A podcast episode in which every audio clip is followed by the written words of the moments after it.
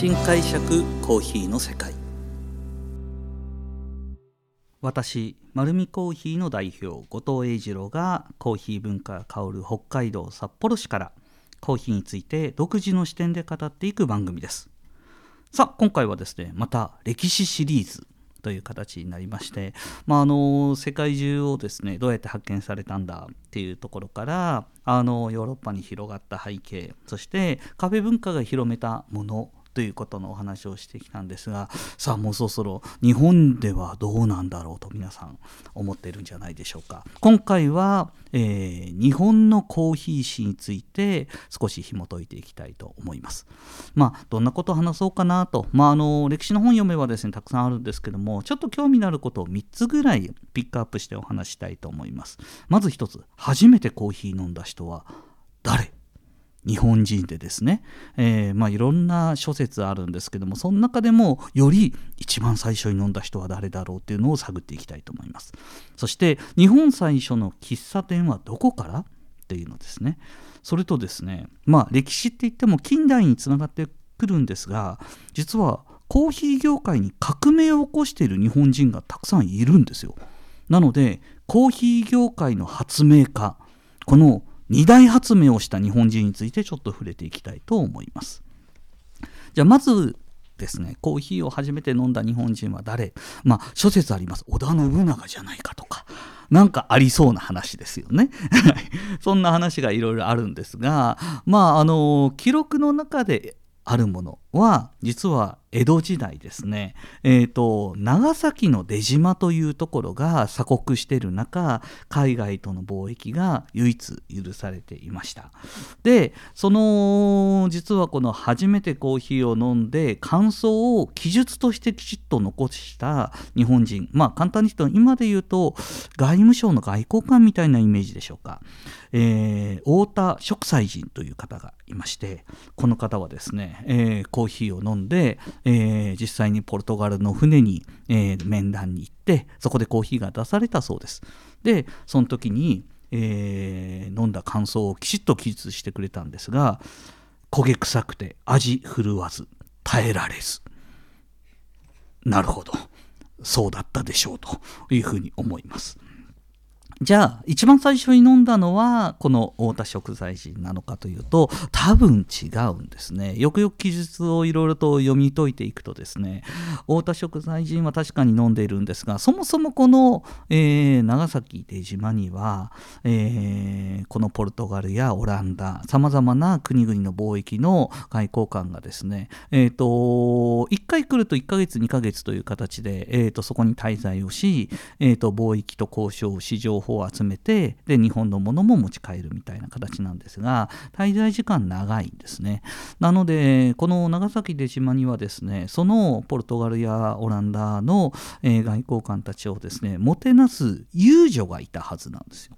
うん、まあ遊女というとちょっと言葉にいろいろとあるんですけども、まあ、身の回りの世話をする人という形ですね。でこの人方が、えー、間違いなくこのポルトガル人やオランダ人にコーヒーが必須なのでで実際に荷物として持ち込まれてるんですね。この時には、えーとまあ、もちろん日本の税関みたいなものがこの頃あったんですがコーヒーは日本にないものなので何と記述して、えー、持ち込んでるかというと薬として持ち込んでます。胃薬。うん、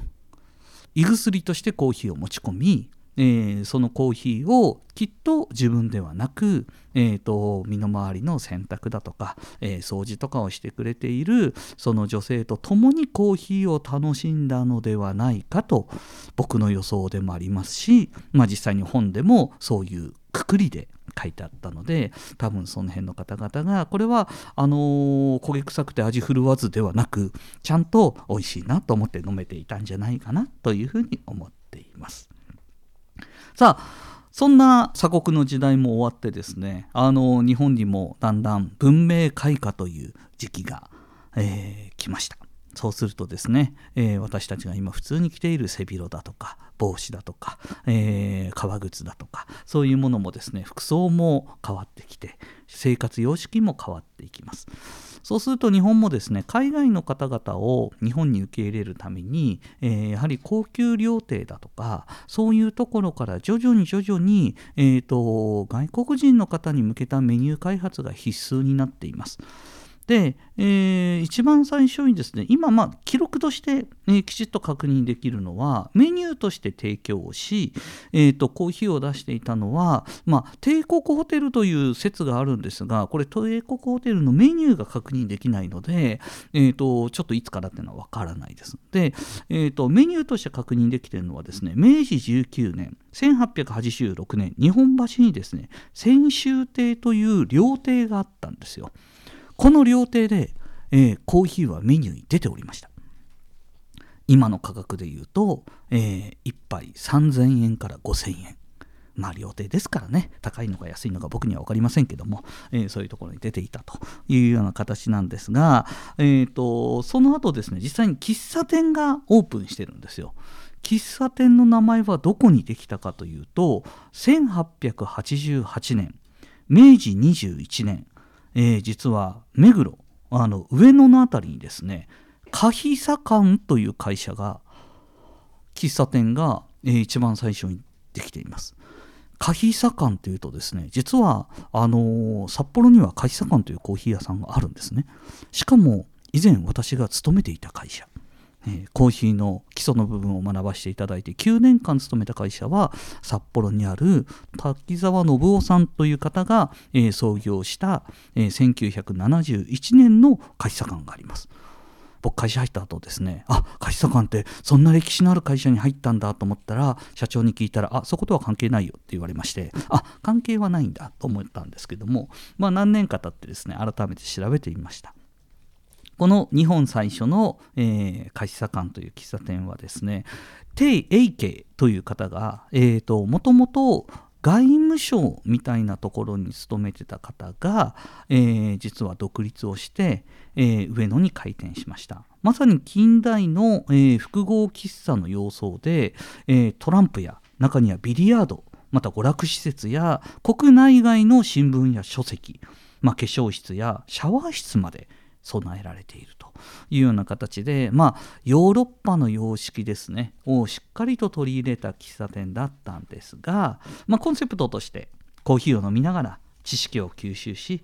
文化交流をする場として進めようとしたんですがちょっと時期が早かった。1892年4年という月日を経たずにその幕を下ろしてしまい日本を去ってですね、えー、この帝英系はアメリカで、えー、暮らすというような形に、えー、幕を閉じてしまいました。まあ、日本でまだ、えー、料亭だと外国人さんが飲んだんでしょうけども、えー、日本の一般の方々がコーヒーっていうふうに文化がまだ根付いていなかった時代だったのでどうしてもなかなか手が出なかったのかなというふうには察します。まあそのですね日本においてコーヒーの日本のコーヒーの父として日本にコーヒー文化を定着させた方がいらっしゃいます。えー、この方はですね水野龍というんですよ水野龍えー、ここをちょっと後で皆さんですねこの歴史の紐解くために是非銀座に散策していただきたいんですがその前にじゃあここは何したのかちょっとお話ししていきたいと思います。えー、日本はまだコーヒーを飲むような文化がありませんでした。そんな中ですね世界の中で大きな動きとしてあったのがブラジルが、えー、国を大きく発展させようとしていた時期です。ブラジルも開拓をするんですがものすごい広大な高度があの国土がありましてその中に人口がまだまだ少なすぎるということでブラジルはですね世界中に移民を募集しました。